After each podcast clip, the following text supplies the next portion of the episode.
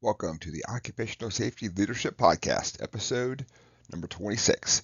Today, what we're going to do is sit down and talk about a introduction to a safety needs assessment. If we think about episode 25, I very just shortly said, "Oh, just do a safety training needs assessment." And then I thought about it later.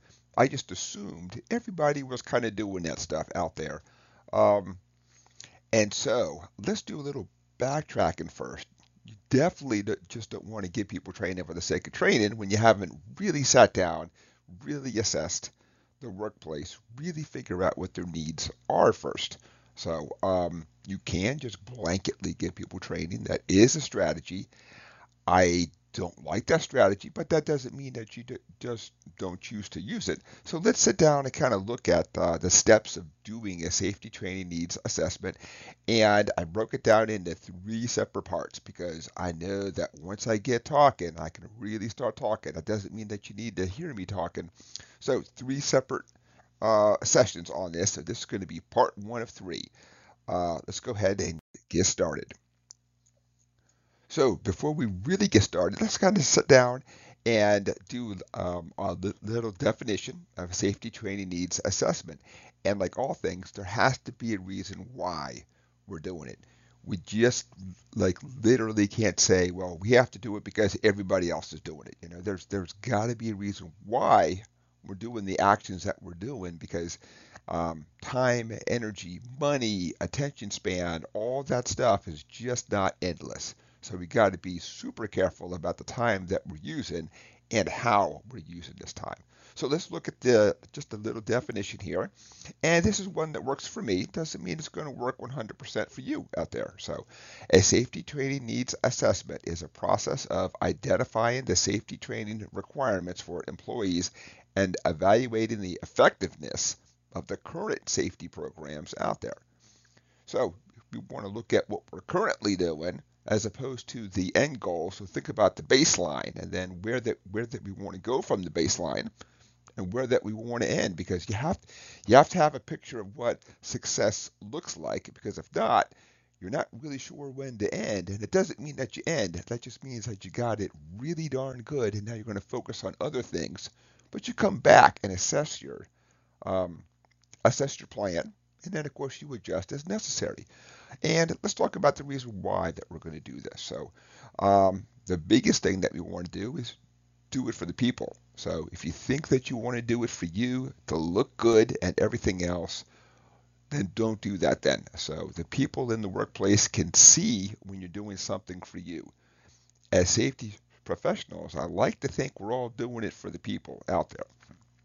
So the first thing that I like to focus on, of course, is that we're, we're really doing it for injury reduction. And of course, we're looking at both severity and the probability that it's happening out there. So um, as a minimum baseline, we want to be in compliance with all the laws out there then. So um, that's really hard because there are some conflicting laws out there. But like all things, if you took the most restrictive of the laws out there and trained to that effect, you're going to be good then. So we want to also look at this because there could be a change in what we're currently doing as opposed to, or a change like this is where we want to go in the future.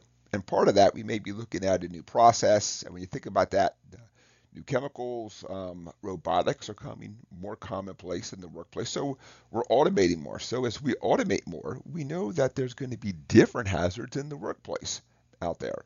And when we just kind of think about change, that's that's all the changes out there. So we also know that there's a lot of companies out there going through it. Um, the downsize. Sometimes they like to use these fancy words. You know, we're going to right size the organization. You know, whatever whatever words the company chooses. You know, like I get it, but it also means that many times what what what we have is um, responsibilities that are brand new to people out there. And so maybe they uh, are now part of a pool that they have this potential hazard, whereas before they didn't have this potential hazard out there.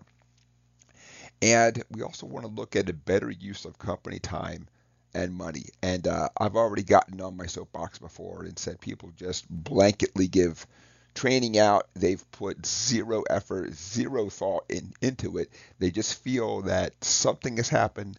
I gotta, I just, I just gotta get everybody trained, and that's it. It's, it's.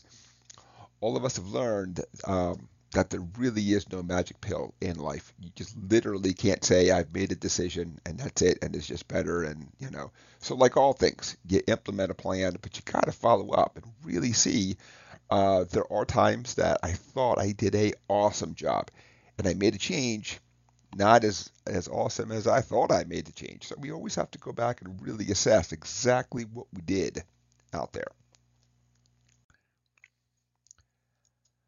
So I like to use a six-step process. So obviously don't take this as the only way that you can do it. You know, there's a lot of different ways, but this just really seems to work for me out there that so. And when we think about the six step process, of course, we just use like the number system. And so, first one, identify the safety hazards and risks out there.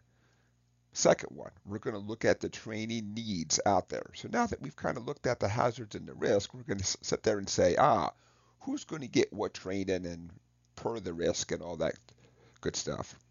Three, determine the training objectives. There has to be a reason why that we're doing this. What is the objective?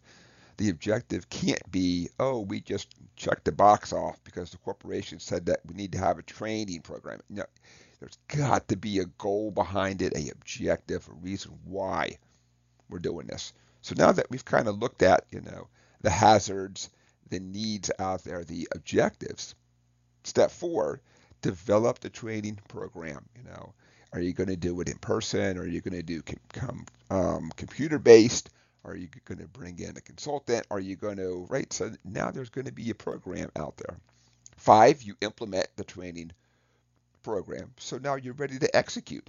Know, it would be awesome if overnight we just said we've decided that people need five categories and overnight all five of them are done. That's just not realistic in most of today's work workforce. So we need to sit down and look at how we're going to implement a plan. And at six, you got to go back and evaluate exactly how it went. You know, um, I like to I like to think everybody fits in these nice neat boxes when it comes to hazards and all that. But you may find where um, you need to have um, a uh, um, I can't call it optional you may have like one or two folks who just do such different tasks that maybe they need just a little more training than your all of your maintenance crew or all of your chemical operators. So like all things, you got to go back and evaluate the training program afterwards then. And that's it for part one of a three-part series. And on this one, we talked about the same um, safety training needs assessment. So episode number 26. I'd like to thank everybody for joining me today. And uh, part two and part three will really sit, sit down and break down the six step process. It would have been way too long and probably boring if I sat down and did all all three in just a half an hour session. So thank you so much for joining me. My name is Dr. David Ayers. Have a safe day.